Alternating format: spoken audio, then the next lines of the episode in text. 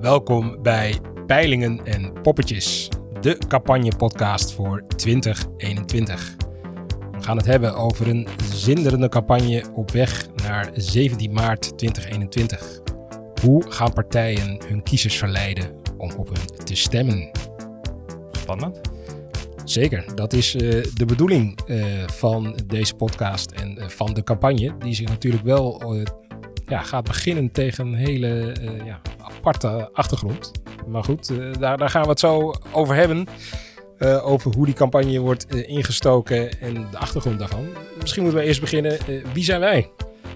Ja, dat is altijd goed om je voor te stellen. Um, ik zou zeggen, trap, uh, trap je af. Ja, dan uh, kaart je hem natuurlijk eerst snel terug. zo, zo gaat hij goed. Maar uh, ik, ik pak de baton aan. mijn naam is Ginio Bij. Ik ben Amsterdammer, 43 jaar, politieke junkie. ik hou van het politieke spel. Ik hou van naar te kijken. Um, en uh, zelf ben ik CDA angehaucht, zoals uh, ik dat uh, noem. Mooi gezegd. mooi gezegd. ja, wij weten dat mooi te, te, te plaatsen altijd. ik ben in Amsterdam jarenlang actief geweest voor het, voor het CDA bestuur gezeten. En ook al een beetje af meegekeken hoe dat allemaal werkt. Ehm, tegenwoordig, nou ja, ambteloos burger. Tenminste, ik heb nooit de ambt gehad, maar even wat minder actief. Maar niet actief in het kijken en beschouwen kom uit de jaren zeventig uh, zelf en uh, ik kan vanaf die tijd wel alle politieke anekdotes aan Nederlands politiek oplepelen. Dus daar heb ik ook heel veel zin in als dat van pas komt in deze podcast. Ja, nou mooi. Mooie introductie. mijn naam is Camille Rekman. Mochten enkele luisteraars denken, waar kennen we die stem van? Dat kan zijn van de Vele podcast, een podcast die ik maak over wielrennen. Maar naast wielrennen is politiek een van mijn nou ja, hobby's. Jij omschrijft jezelf, uh, Ginio, als politiek junkie. Ik ben meer een fanatiek volger. En wat, wat is het verschil? Uh, ik, ik ben hopeloos verloren en jij bent zeg maar nog een beetje rationeel? Of? ja, nou, met jouw CDA-achtergrond vul het zelf maar in. Ah. Ja, laten we het dan ook meteen even hebben over uh, ons politieke spectrum. Want jij definieerde je in onze voorbespreking als uh, iets wat rechts van het midden. En ik zit duidelijk wat meer links van het midden. En um, mijn ervaring met politiek bestaat eigenlijk voornamelijk uit de achtergrond. Ik heb voor een wethouder bij de gemeente Amsterdam gewerkt.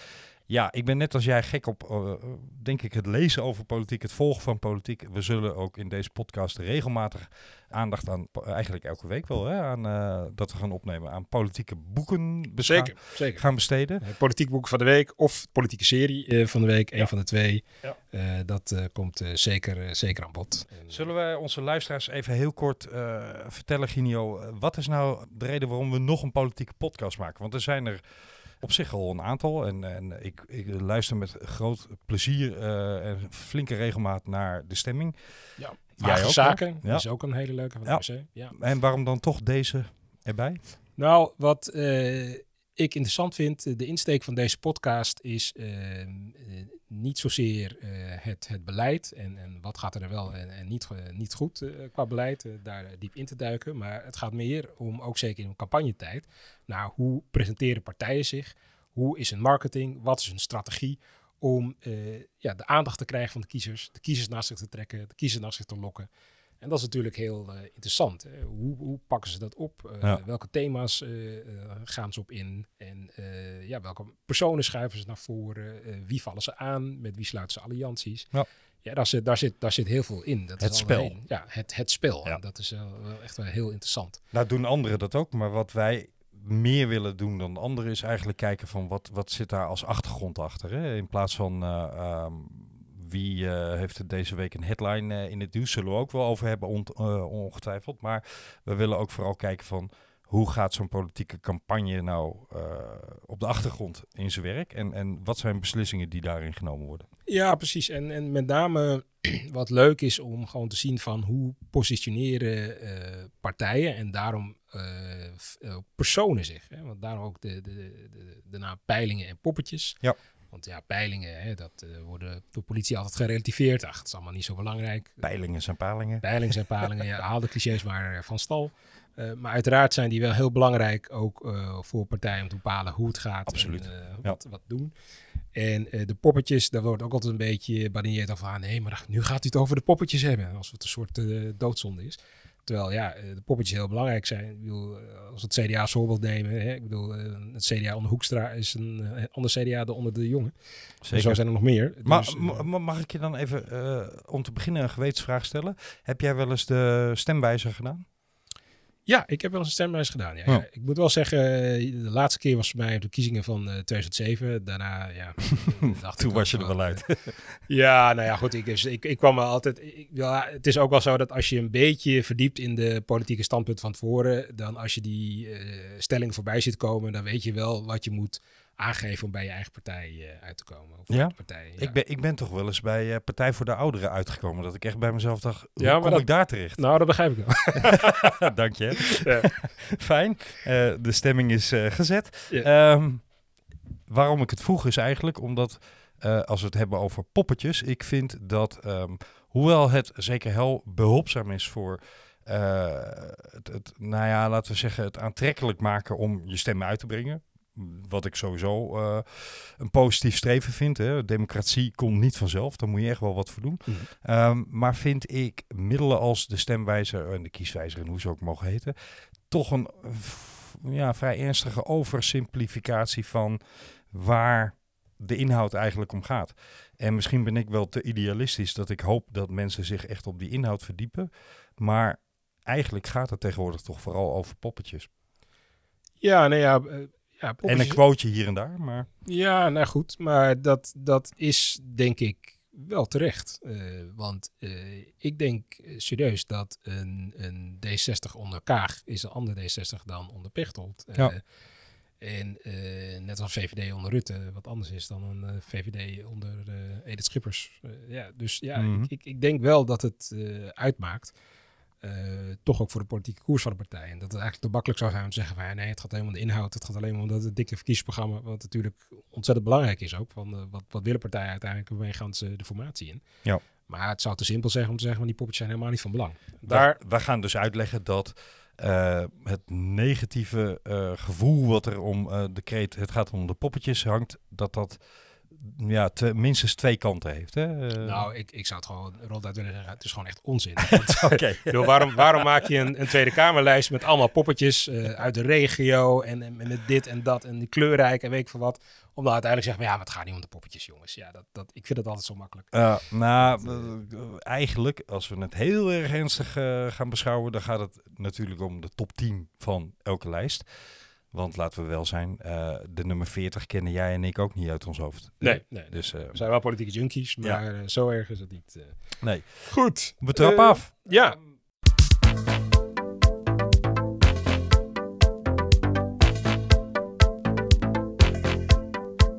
We gaan even in deze, nou ja, laten we het een introductieaflevering noemen. gaan we even wat algemener zijn. En dat heeft met name met het moment dat we dit opnemen te maken. Um, het is nu woensdagavond. 13 januari. 13 januari. Ja, binnen een dag of twee, drie verwachten wij dat het kabinet met een reactie op het toeslagenrapport komt. De toeslagenaffaire rapportage. Dat kan nogal het een en ander uh, doen veranderen in de campagnetijd. Maar dat is niet waar we nu al mee aftrappen. Maar dat speelt wel mee waarom we deze aflevering een beetje algemener houden. Maar we hebben een aantal items, of rubrieken die we in, in de komende opnames zullen gaan uh, hanteren. Ja, ja. Neem jij ze door? Ja, precies. Uh, kijk, uh, dit is een eerste aflevering, dus we gaan nu natuurlijk verwennen met hè, dat we nog wat breder kijken van wat zijn de achtergrondverhalen op dit moment en hoe staan partijen ervoor? We beginnen natuurlijk met corona. Wat, ja, wat doet dat ook voor de campagne? En wat laat het? wat laat het inderdaad? wat maakt het makkelijker, moeilijker? Amerika, toch ook iets wat heel erg speelt bij mensen. Zeker. niet of wel ook op de campagne invloed te hebben, maar dat is toch wel interessant om dat ook even door te nemen. En dan inderdaad die toeslagenaffaire en de beslissing die het kabinet moet nemen of ze gaan vallen of niet. Ja. ja, elke keer gaan we het hebben dus over een politiek boek of serie. Dat zullen we zo meteen ook doen. En ja, we sluiten altijd even af met te kijken van nou goed, wie staat er goed voor, wie staat er minder goed voor. En dan hebben we deze eerste aflevering gehad. En dan in de volgende aflevering, meteen u lekker maken, dan gaan we even focussen dan op de middenpartijen, het CDA en D66. En behandelen we hoe het gaat met Hoekstra en de zijne en met Kaag en de Haren. Yes, en uh, we zullen ook nog uh, een soort van vaste rubriek hebben, namelijk de Game Changer van de week. Wat was in die week dat wij een opname maken nou? Ja, zeg maar datgene dat de campagne volledig op zijn kant deed of uh, 180 graden deed draaien of wat dan ook. Ja, of gewoon interessant was. Of interessant was. Precies. Exact.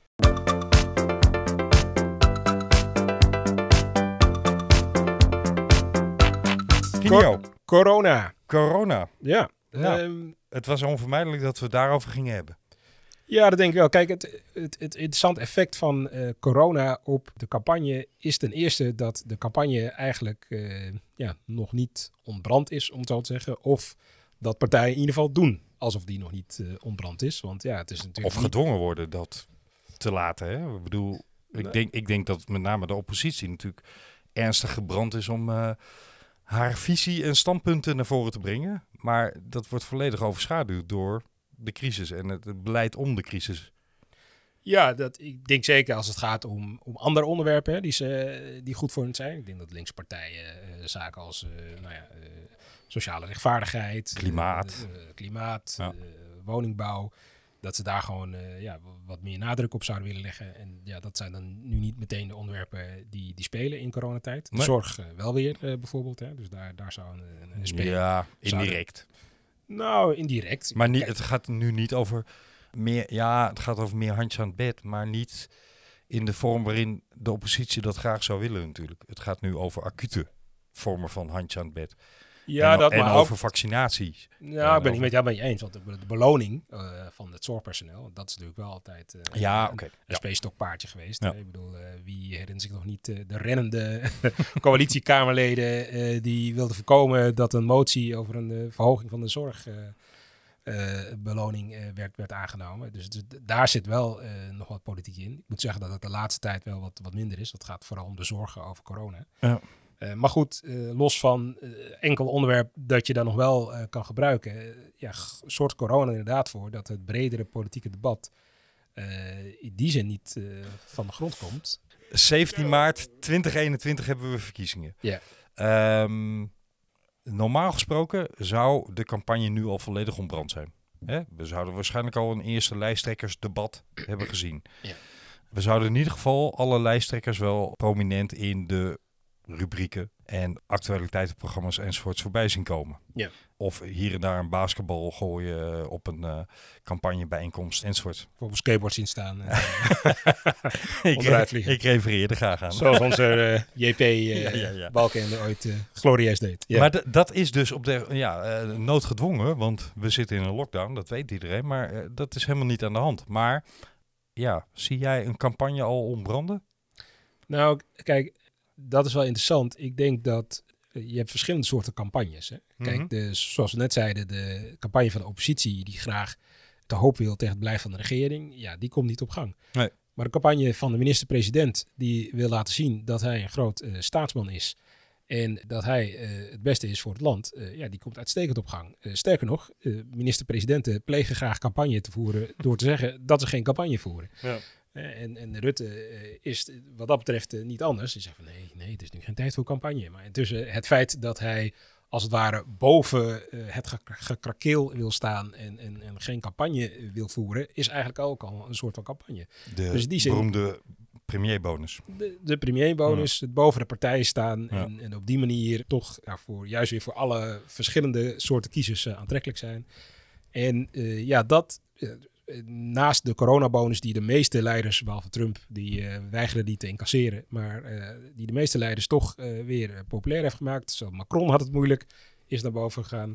Merkel ja, zat in een dalende lijn, nou, zit nu ja. op 84% waardering. nou, Rutte heeft dat ook vakkundig gebruik van gemaakt. Ja, ja, dat is voor hem campagne. En dat is voor andere partijen heel lastig om daar de vinger achter te krijgen. Het, is het, het fenomeen dat het geen campagne is, maar wel stemmen trekt. Dus hè, je kunt er eigenlijk geen tegencampagne opvoeren. Want ja, wie is er nou tegen de aanpak van een crisis? Los van dat je inhoudelijk die aanpak kan uh, bediscussiëren. Ja. Wat steeds meer gebeurt overigens. Dus daar zit ook wel weer een risico in uh, voor het. ja, dat zie je nu in de Kamer gebeuren. Hè. Er wordt gediscussieerd over de, het startmoment van vaccineren en dat we daar te laat zijn. En dat minister De Jonge en die bovenop zit. En eigenlijk is dat campagne voeren, want ja, niemand is aan zich tegen het vaccinatiebeleid, althans niet tegen het feit dat we kunnen gaan vaccineren. Dus het gaat echt om de details van wanneer zijn we daarmee begonnen en zijn we daar de laatste in enzovoort. En dat is eigenlijk al een soort van campagnepraat aan het worden. Ja, nee, de precies. en dat... Het fanatisme waarmee het gebeurt. Nee, absoluut. Dat, dat zie je. Uh, Jesse Klaver, die, ja, uh, die er flink uh, inhakte bij minister De Jonge. Ja, die ging verkeerd. ja, nee, dat, het komt niet goed. komt niet goed. Nee. Ja, het was bijna een soort... het was nog net niet van... je moeder, weet je, je moeder. Dat, dat, dat was wel een nou, beetje... Nou, nou, nou, nou, dat... ik, ik, ik, ik, acht de heer Klaver een iets hoger niveau dan dat hebben, hoor. Maar... Nou ja, absoluut. Maar het ging mij gewoon meer om... Het was echt... ja, daar ging echt met gestrekt been in. Ja, het was een beetje een... doe normaal, doe zelf eens een normaal moment, zeg maar. Ja, bijna, bijna wel. Ja, bijna wel. En, en, je hoorde trouwens minister De Jonge op een gegeven moment ook zeggen, iets zeggen van uh, ongelooflijk. Of ja, ja, precies. Ja, die, uh, ongelooflijk. Ja. Ik weet dan niet wat hij ongelooflijk vond, de kritiek. Of dat hij het zo... Uh, ja, of dat hij door de mand viel. Of dat hij mand viel. of dat hij zijn huiswerk niet op orde had. maar, geniaal. Die beroemde premierbonus, ja. die werkt. Want ik las vanmiddag een peiling waarin de VVD vorige week gepeild op 33, nu op 43 staat. Ja. Tel uit uw winst. Ja, nee, ja, goed. Dat, je moet wel zeggen dat, hè, want uh, peilingen, dat is natuurlijk uh, de hart van deze podcast, of het hart van deze podcast. Wij nemen en peilingen serieus. Ja, precies. en, en dan is, moet wel gezegd worden, dat een, een, peiling van de hond, daar zit de VVD rond de 3, 33. Ja. En dan uh, bij inderdaad de INO, politieke barometers, ja. Daar zitten ze inderdaad een stuk hoger, de, ja. boven de 40. Maar goed, ook 33 is in deze tijden ja, gewoon heel veel. Hè. Ja. Toren je boven iedereen anders uit. Ja, op dit moment uh, ja, werkt het. En ja, we gaan het zeker in de tweede podcast nog hebben over Wopke Hoekstra. Dat is wellicht de enige die in ieder geval als geloofwaardig premierkandidaat naast Rutte kan staan. Maar ja. verder ja, is Rutte de man to beat. En hoe hij gebied gaat worden, dat is op dit moment lastig te voorzien. Tegelijkertijd heb ik altijd zoiets, ja, als er één duidelijke koploper is aan het begin van de verkiezingen, ja, dan heb je toch heel vaak dat die dan toch niet wordt. Dus zo'n mooie uitspraak, uh, a week is a year in politics. Uh, dat, dat vind ik altijd een hele mooie. Dat je eigenlijk in politiek het zo snel kan gaan dat het maar even... Ja, je nooit te vroeg moet juichen, zeker niet als je VVD'er bent. maar goed. Nou, heeft onze premier natuurlijk wel een, een, een, een staat van dienst wat betreft verkiezingen... waar hij wel enig vertrouwen uit kan halen. Dus in dat opzicht neem ik die peiling wel degelijk serieus. En, en ik denk zelfs dat het voor de oppositiepartijen met name de komende tijd enorm lastig wordt. Tenzij vrijdag een kabinet vertrekt. Of in ieder geval aangeeft dat ze gaan vertrekken. Ja. Hè, dat is een game changer.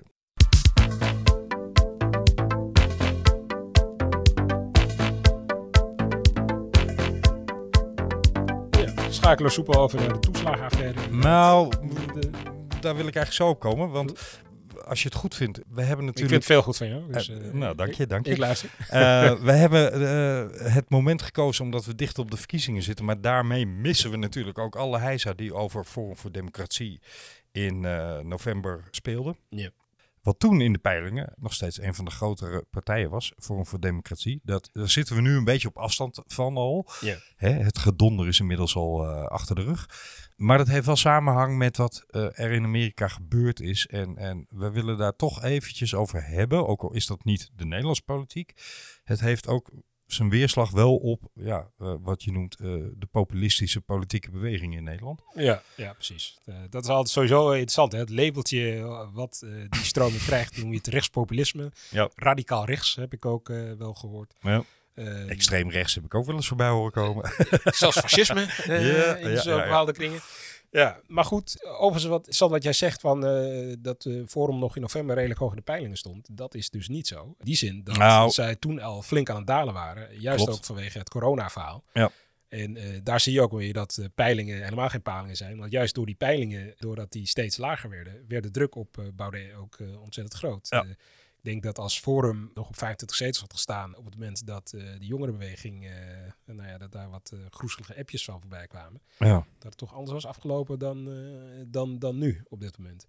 Dus, maar goed. Nou gaan we niet helemaal op de inhoud van, van uh, het forum de bakel duiken. Hè? Nee, zeker niet. Uh, nee, maar het, ging er om de link met Amerika. Ja, precies. Ehm, kijk, wat, wat, wat ik interessant vind van Trump is dat uh, toen hij in 2016 verkozen werd, het ook hier in Nederland toch werd gevierd door, yep. of in Europa eigenlijk, door de rechtspopulisten als van zie je wel, één van ons is gekozen en ja, wij vertegenwoordigen de zwijgende meerderheid die nu aan de macht komen. Dat gaat voor ons uh, dan uh, vervolgens ook gebeuren. Ja. En ik weet, in 2016 werd Trump dan verkozen. In 2017 hadden wij zelfverkiezingen. Ja. Er waren verkiezingen in Frankrijk en er waren verkiezingen in Duitsland. En Rutte die, die vreemde toen ook mooi als van ja, wij, Nederland, wij spelen de kwartfinale. En dan uh, uh, was volgens mij ja. Frankrijk was de Stoppen we de opmars? Of, ja, precies. Ja. En dan in Duitsland was dan de finale. Ja. En ja, het viel toen in die zin tegen voor die populisten, want ze kwamen niet aan de macht. Le Pen werd geen president en het AFD schoot ook geen deuk in een pak boter. Maar goed, het was wel zo dat het populisme toch een, een, ja, een, een leider had. Een duidelijke zichtbare leider. En uh, ja, Trump is nu weg. Niet op de meest gracieuze manier. Nou, hij is nog niet weg. Maar het ziet er naar uit dat het gaat lukken. Hè? nou, hij, had ook wel even wat voet in de aarde. Hij maar heeft okay. in ieder geval een, uh, inderdaad een, uh, een vreedzame machtsoverdracht beloofd. Ja, maar goed, ik, ik denk eerlijk gezegd dat, uh, dat de, ene kant de invloed toen in 2016 uh, van hey, wij zijn er en we hebben recht van spreken, dat die groter was dan het feit dat hij nu weggaat. Uh, ik, ik, ik heb niet het idee. Is dat, het momentum voorbij, bedoel je dat? Nou, nou, ik bedoel het omgekeerd eigenlijk. Ik bedoel juist dat ja, het feit dat zo'n Trump verkozen is. En ondanks dat hij weggaat, nog wel 75 miljoen stemmen heeft gekregen. Mhm. Mm -hmm. En ja, een duidelijk fanatieke achterban uh, heeft, laat ik het zo maar even, ja. uh, eufemistisch opschrijven. Uh, ja, dat... Murder het, in the capital. Nou, dat het iets blijvends is. Dus Ja. dat, dat, dat ja, partijen als Forum en PVV, nog even los van hun interne strubbelingen bij Forum dan, Mhm. maar dat die zich nu niet meer hun bestaansrecht hoeven te bewijzen voor zover dat al nodig was. Uh, en dat het dus niet meer zo afhankelijk is van Trump als soort legitimatie van zie je wel, uh, uh, ja, Zou- vertegenwoordigt het volk. Zou jij niet, of eh, jij denkt niet dat het omgekeerde effect van toepassing is, namelijk dat juist omdat Trump toch als een soort van, ja, niet leider, maar in ieder geval frontman van eh, hè, dat, dat, dat nieuwe rechts, eh, of hoe je het ook wil omschrijven, dat hij zijn geloofwaardigheid kwijt is, dat dat nadruppelt bij alle bewegingen in Europa enzovoort? Ja, dat, dat, dat weet ik niet. Kijk, ik denk wel dat, eh, want Baudet, eh, die werd natuurlijk wel aangesproken op het feit dat hij tijdens kapitoolrellen nog even retweette dat hij eh, Trump zo'n geweldige leider vond. Niet alleen voor Amerika, maar voor de, de world as a whole. Ja, ja. Dat ontkende hij natuurlijk weer op zijn Baudet van nee, dat heb ik niet toegedaan later. Maar goed, willen van af zijn. Dus ja, kijk, als je heel duidelijk gaat, gaat afficheren met, met Trump, dan zeker in nu, hè, want dan, dan uh, kun je ervan beschuldigd worden dat je ook geweld goedkeurt. Ja. En, en, dat willen we niet. En zeker Wilders wil daar altijd uh, duidelijk van afblijven. Ja. Je kan van Wilders veel zeggen, maar het is altijd iemand die heel duidelijk zegt, geen geweld, geen aanslagen, dat willen we niet. Nee. En, en de associatie met extreem rechts is bij Wilders eigenlijk nooit makkelijk gelegd en ook niet te leggen. Daar waar bij Baudet daar toch regelmatig artikelen enzovoorts over verschenen ja. zijn uh, uh, met kikkers en boltjes en noem alles maar op. Ja, dus, daar zit duidelijk verschil over. Ja. Het, is, is eigenlijk zo dat, dat Wilders uh, eigenlijk veel feller nog tegen de islam is dan, dan Baudet. Ja. Maar als het gaat inderdaad om, om uh, ja, groezelige denkbeelden, dan moet je echt bij Baudet uh, wezen. Ook omdat Wilders echt een pro-Israël vindt. Vrije denkruimte, noemt hij dat. Ja, precies. ja, ja. Gedachten, experimenten. Ja, ja, ja. ja. En, uh, ja, nee, uh, Wilders altijd pro-Israël. Die, die is daar heel duidelijk over, ja. uh, wat, wat dat betreft. Dus uh, extreem rechts, daar moet hij echt niets van hebben. Um, bij Baudet is dat anders. ja, goed. Kijk, als, als ik kijk naar de link met Amerika, uiteindelijk denk ik dat, ja, dat het uiteindelijk toch niet zo heel veel in, in invloed zal hebben. Ik denk uiteindelijk dat ja, ze gewoon hun eigen programma trekken. En zo, dat moeten politici ook doen, denk ik als het hun goed uitkomt, als zo'n Trump verkozen wordt, dan kunnen ze dat gebruiken. En ja, als zo'n Trump dan even nu van uh, zijn sokkel valt, ja, dan uh, ik denk dat zeker Wilders er niks mee zal doen. En uh, Barres zal nog wat napruttelen. Maar dat, Ja, wat, wat mij in ieder geval opviel, is dat het Forum veel meer de invloed vanuit Amerika met het, het, selectief zijn in waar je nieuws plaatst. Hè, hun eigen journaal gebruiken en dat soort zaken. Onvolprezen FFD-journaal. Ja, ehm, dat keken ze toch wel veel meer af van wat in Amerika gebeurde dan Wilders dat bijvoorbeeld doet. In dat opzicht denk ik dat het voor uh, het forum veel schadelijker is wat er nu allemaal in Amerika gebeurd is. En de geloofwaardigheid die, die althans voor de figuur Trump in ieder geval danig afgekolfd is. Of het voor de beweging, hè, het Trumpisme of hoe je het ook wil noemen. Ja, dat zal de komende jaren moeten blijken of dat schade heeft opgeleverd. Nou, wat ik wel maar ik denk, ik denk dat een forum redelijk buitenspel staat. Maar dat voor mij hetzelfde, maar dat heeft dat met Trump te maken of gewoon met de, de koers die ze nu varen? Ook nou, corona. uiteraard heeft dat ook met, met uh, de ontwikkelingen in Forum zelf, met de strategie die Baudet heeft gekozen en het feit dat Hiddema wel uh, wegging, niet wegging, uh, maar toch weer wel wegging. ja, dat helpt natuurlijk allemaal niet mee. Het deed mij een beetje denken aan wat we met Pim Fortuyn, althans met de partij van Fortuyn eh, zagen gebeuren. Ook wel bekend van LPF-toestanden. Ja, exact. Nou, dat, dat was het ook nu weer een beetje. Uh, de ene afsplitsing uh, volgde de andere op. Ja, nou, maar we gaan, we gaan, we gaan, we gaan nog een, zien richting de verkiezingen. Zeker, we gaan er nog ook een podcast aan wijten hoor. Die, die rechts, ja. rechtspopulisten, rechtsradicalen, hoe je, hoe je ze wil noemen. Maar ja, de, de, toch wel even een vraag voor jou. Het gat op rechts, hè? Want mm. daar, uh, je hebt de partij natuurlijk als uh, Joost Annabel 21, ja 21. Wat mij betreft daar, uh, vooral heel groot houden. Maar ga door. nou ja, goed, die, die, die, ja, die, die zit toch al op drie zetels bij Maurice in ieder geval ja. in de peilingen. Ja. Zo je weet, de peilingen nemen serieus. Juist antwoord, hè? Je hebt, het juiste antwoord staat yes. officieel voor. Ja, Code Oranje heb je met. Richard de Mos. Ja. Het gat op rechts, bestaat dat volgens jou? Ja en nee het bestaat in die zin dat er zetels te vinden zijn aan de rechterkant van de VVD. Ja. Maar dat was vroeger ook zo. Hè? Koekoek uh, zocht die ruimte op. Um, ja, we hebben altijd, LPF zocht die ruimte in, in zekere zin op. We hebben altijd wel op rechts ruimte gehad voor meer dan één politieke partij in Nederland. Ja. Uh, alleen niet zo groot, hè? Ik bedoel, niet zo groot, nee. Koekoek, uh, dat is. Uh, ja, maar je kunt dus twee kanten. Klein bier vergeleken met. Eens, maar je kunt twee kanten. 30 zetels die Forum met PV zo'n beetje hebben nu. Je kunt denken. Um, tegenwoordig zijn er meer zetels aan de rechterkant van het politieke spe spectrum te vinden. Antwoord is ja. Nederland verrechtst in algemene zin. Dus er zijn meer zetels aan de 75 kant van rechts te vinden dan aan de minder dan 75 kant van links. Yeah. Maar aan de andere kant zie je ook dat de grootste partij aan de rechterkant tegenwoordig uh, ja, op die peiling van 43 na dan, maar niet meer zo groot is als dat vroeger was. Dus het, de machtsblokken, PvdA, CDA, VVD, ja, die zijn gewoon kleiner geworden. En nou moet ik zeggen dat dit contradictionair is, want het, de VVD is groter dan ze ooit geweest zijn. Maar dat komt omdat de VVD met het CDA een beetje aan de rechterkant gezien werden. Hè? Nee, het klopt, CDA klopt, altijd ja. de grote partij rechts nee. van het midden was. Ja, vroeger was het heel duidelijk, als het uh, goed ging met het CDA, uh, ging het slecht met de VVD. Nou, ja. Het ging heel lang goed met het CDA, wat minder met de VVD. Ja. En toen het uh, onder Paars wat beter ging met de VVD, ging het slecht met het CDA. Dat waren gecommunicerende vaten. Ja. Ja, nu is dat, dat beeld wel anders geworden. Ja, kijk, wat, wat ik zelf denk over dat gat op rechts. Ehm, ja, het is, het is geen gat, denk ik. Het is een ehm, het is denk ik dat uh, bepaalde partijen op cultureel vlak uh, bepaalde kiezers aanspreken die niet per se rechts zijn. Die misschien op culturele thema's. Uh, Zoals Wilders links-economische denkbeelden heeft in sommige ja. opzichten. Ja. Ja, ja. Nee, maar er zijn dus ook, want in de tijd van Fortuyn, dat is eigenlijk denk ik het beste voorbeeld, is dat Fortuyn ontzettend scoorde in Rotterdam. wat was Rotterdam voordat Fortuyn kwam? Een PVDA-stad. Ja. Uh, dus heel veel, uh, Wouter Bos zei het ook, toen in de verkiezingen daarna, waarop hij uh, redelijk mm -hmm. scoorde, van ja, dat waren mijn mensen die daar langs de kant stonden toen Port Fortuyn begraven werd. Ja, absoluut. Dus, dus links en rechts, denk ik, is, ja... is verwaterd. Ja, het, het, precies, het is anders. Ik denk dat er gewoon heel veel oud-PVDA'ers gewoon nog steeds aan die rechterkant zitten.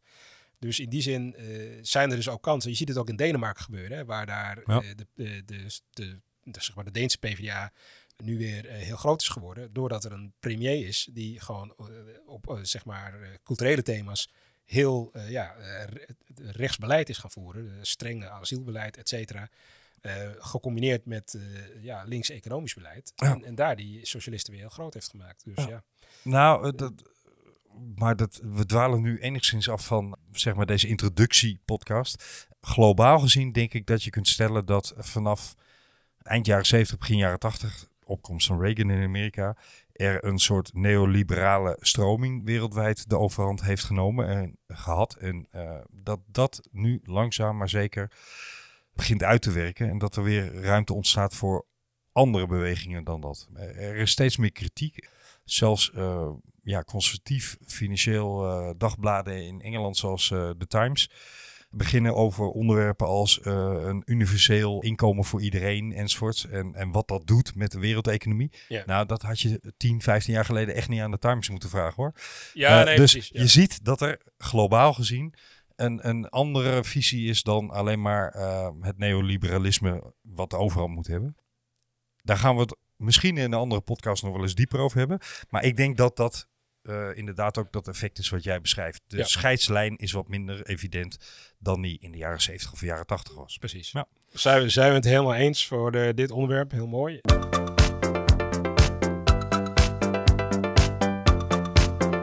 Gaan het overigens zeker behandelen. We gaan nog uh, zeker de, het drama op links uh, bespreken. Namelijk dat... Uh, Waarom glunde je zo? Ja, dat, dat, zal ik je dan vertellen. Maar goed, de thema's zijn links, maar de peilingen niet zo goed voor links. Maar goed, daar, daar gaan we het over hebben.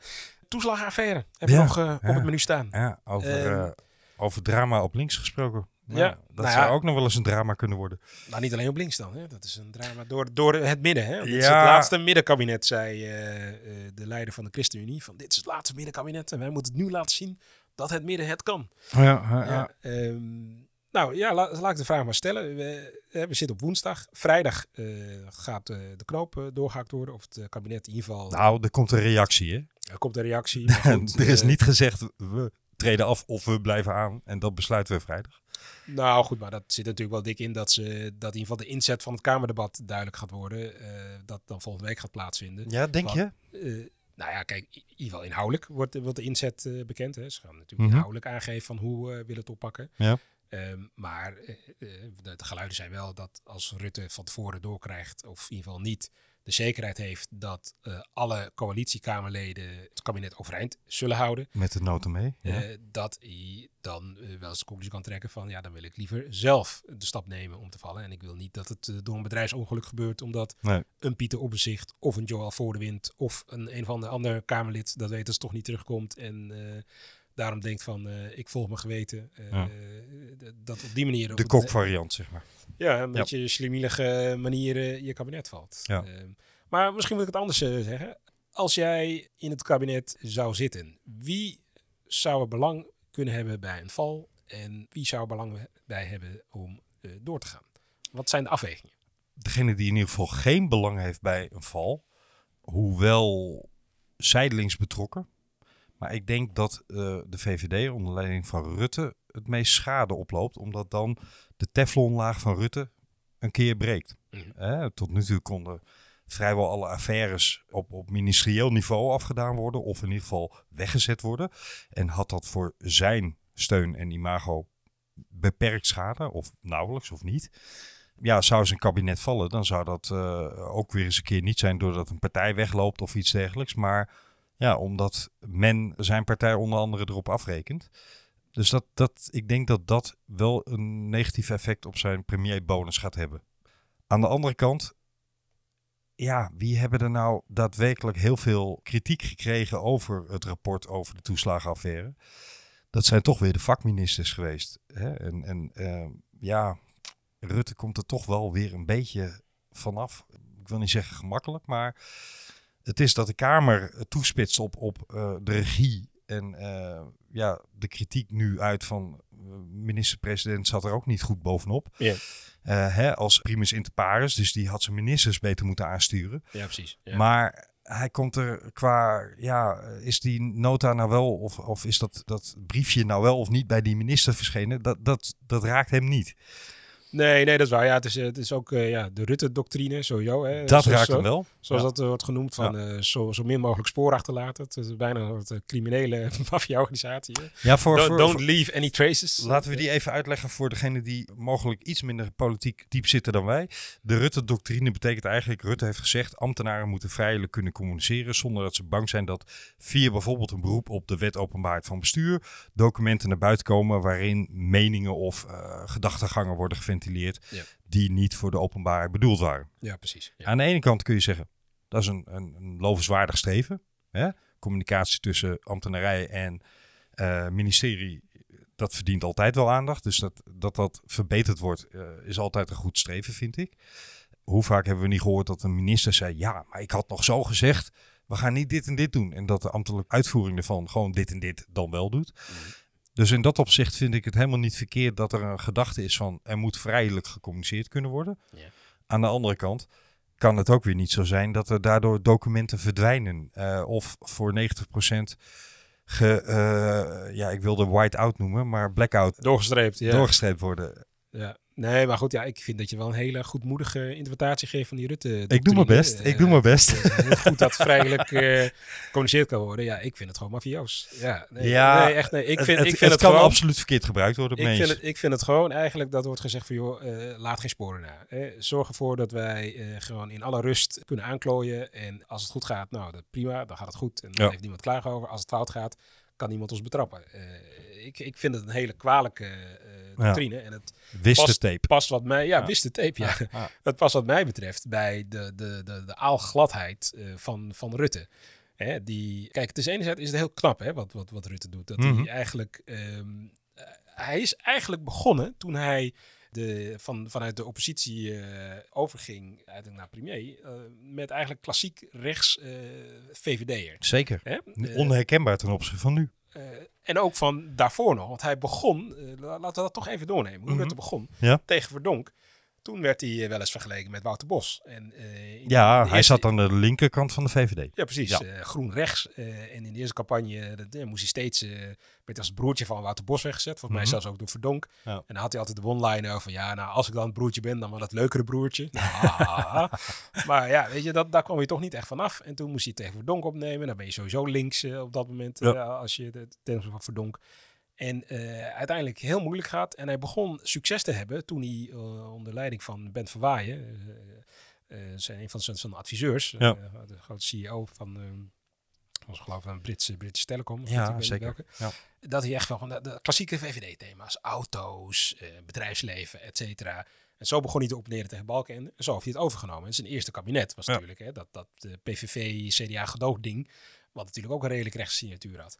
Door de jaren heen is Rutte veel kleurlozer geworden. Omdat hij, ja, met wie heeft hij wel niet uh, visie, samengewerkt? Visie belemmert je uitzicht. Precies. Dus hij is steeds kleurlozer geworden, maar ja. daarmee tegelijkertijd ook ongrijpbaarder. En dat, dat maakt hem nu ook zo lastig om. Maar uh, hij is, hij is en, en niet alleen hij hoor, de politiek aan zich is ook enorm opgeschoven. Want toen Rutte begon, was een van de thema's waar hij op hamerde, dat is inderdaad dat klassieke uh, liberalisme, yeah. geen begrotingstekort. Hè? Het overheidstekort moet teruggedrongen worden. Yeah. Daar waar we nu met alle gemak van de wereld zeggen, we uh, doen nog eens een steunprogramma in de coronacrisis. Los van dat iedereen, denk ik wel, vindt dat er her en der steun nodig is. Maar het is toch een voorkomen diametraal beleid ten opzichte van tien jaar geleden toen hij. Uh, nee, absoluut. Nee, sterker nog, er wordt ook nu al gezegd uh, door, door zo'n partij van we moeten niet uh, kaart gaan bezuinigen, et cetera. Maar goed, ik laat dat punt nog even vasthouden. Ja. Even het verhaal over de kleur als Rutte klaar afmaken. Is dus dat hij politiek daardoor heel moeilijk te vangen is. Ja. Maar dat kleurloze heeft hij dus ook willen overbrengen, dat ongrijpbare, naar de ambtenarij en naar de overheid. Mm -hmm. Ook van, ja, net zoals ik politiek eigenlijk nauwelijks te pakken ben en nauwelijks te raken ben, omdat ja. alles van me afgeleid, ja. wil ik dat ook van mijn ambtenaren. En zo zie ik de Rutte-doctrine. Dus ik zie de Rutte-doctrine als iets heel schadelijks, als ja. bleekmiddel. Mafiosi, voor, voor... Uh, zei je al, hè? of mafioos. Ja, hey, um, de, als we gewoon even puntje bij paaltje. Want uh, we moeten natuurlijk de tijd ook even in de gaten houden dat we niet. Uh, Helaas. Wij, ja, wij, we kunnen nog wel een uur door. Een spetterende eerste aflevering natuurlijk. Maar Mensen laat, willen meer. Maar laat, goed, laten we gewoon. Komt aan het eind. Laten we de vraag gewoon eens op tafel leggen. Yeah. Hebben wij zaterdag nog een kabinet? Ja of nee, Ginio? Ja, ik, uh, ik denk het niet. En de reden waarom ik het niet denk, en dat is, uh, uh, want we hebben gehad, uh, al gehad van wie heeft er wel belang bij, Rutte. Ja. Maar wie heeft er niet belang bij? Ja, dat zijn eigenlijk Kaag en, en Hoekstra. Ja, iedereen. Die, en nou, in minder mate ChristenUnie. maar die, die moeten zich profileren ten ja. opzichte van die Rutte. Die en, moeten campagne kunnen voeren. En hoe kunnen ze hem een kras toebrengen? Ja, ja het klinkt vrij cynisch, maar het, is ook, het is ook een combinatie, denk ik. Ook zeker het CDA heb je ook omzicht die natuurlijk ontzettend gedrukt heeft op dit dossier. Zeker. En daar in zekere zin denk ik toch ook politiek een, een soort, uh, ja, toch een soort erkenning of een soort, soort eindresultaat van wil zien. En dat is toch uh, de erkenning van het kabinet van dit, dit kan niet. Nee. Uh, maar dat gecombineerd toch met een zekere van ja, we willen toch ook wel laten zien dat niet alles wat Rutte in handen heeft goud is denk ik dat... En je moet minister worden, joh. Ja, nee. Concreet, ja of nee? Ja, dus. Uh, nee, nee dus. Ik, nee, geen, geen kabinet. ja, oké, okay, lach maar. Ja. Maar wat, ja. wat is jouw take dan? Ik denk dat we nog wel een kabinet hebben komend weekend. En dat de storm pas de week daarna losbarst. In, en, het, in het debat. In het debat. En, en, en ik hoop van harte dat ik uh, bij onze eerstvolgende aflevering uh, al mijn eerste hoep moet opeten, omdat ik uh, ernaast zat ik meen oprecht als um, een rapportage over met, met een dergelijk schrikbarend beeld van openbaarheid van bestuur. Want het gaat niet alleen over uh, ministeriële verantwoordelijkheid. Het gaat ook over de ambtenarij. Het gaat eigenlijk over de hele trias politica. Want ook de Raad van State heeft in deze uh, ja, nou ja, uh, daar gaan we ook inhoudelijk nog wel een keer over hebben. Maar uh, aan alle kanten en ook de journalistiek is hier zeker laakbaar of feitbaar, faalbaar of wijkbaar in geweest. het, is, is heel breed. Ja, ja. exact. Maar als een, uh, als een kabinet hier niet over valt, dan weet ik daadwerkelijk niet meer waarover wel. Ja, nee, zeker. Dat Want er zijn, er zijn mensen in, ja, in deze affaire dusdanig niet alleen geschoffeerd, maar financieel geminimaliseerd. Uh, dat is ook wel een heel abstracte term. Er zijn mensen gewoon zwaar kopje onder gegaan door een falende overheid. En dan mag je het politieke spel waarderen zoals wij doen. Ja. Uh, en dan mag je best waarderen dat een ministerie van VWS uh, zich afzet tegen een ministerie van Financiën, omdat daar uh, een linkse en een rechtse minister resideren en, en daar politieke spelletjes plaatsvinden enzovoorts dit kan niet zonder gevolgen blijven. Aan de andere kant vind ik het ook redelijk symboolpolitiek. Nou, mij, mij verwijten dat ik een politicus ben. Hè? Ja, ik vind, Had je nou al ja of nee gezegd? Ja, uh, ik denk dus dat we wel een kabinet hebben. Ja. Uh, maar het zou niet zo moeten zijn. Ja. Uh, maar ik denk dat men de afweging gaat maken dat de crisismanager belangrijker is dan de politieke consequentie trekken ten, door af te treden. Ik hoop dat het niet zo is. Helemaal goed, helemaal goed. Dus jij denkt, uh, denkt dat er een kabinet zit, maar je hoopt het niet. En uh, ik denk dat hij er niet zit. En ja, wat ik hoop, weet ik eigenlijk niet. Ik hoop vooral dat het gewoon opgelost wordt uh, voor die mensen. Maar En dat dat zo snel mogelijk wordt geregeld. Ik denk dat we een mooie introductie hebben afgegeven. Ja, toch? Voor deze keer. Ja, we gaan, we gaan het de volgende keer iets meer over ehm, ja, de strategieën enzovoorts hebben. Precies. En dat wel over de middenpartijen, het CDA en D60. En dat is in deel 2. Ja. Die ook in de podcast-app zal verschijnen. En we hopen dat jullie uh, je abonneren op onze podcast. Uh, we gaan in de volgende uitleggen hoe. Ja. Um, maar mocht je de knop al kunnen vinden, abonneer je vooral. En wil je je uitspreken over wat wij hier nou besproken hebben of wil je reageren? Dat kan uiteraard. Um, op ons Twitter-account, peilingenpoppetjes. Yes. Alright, tot de volgende. Tot de volgende. Ciao.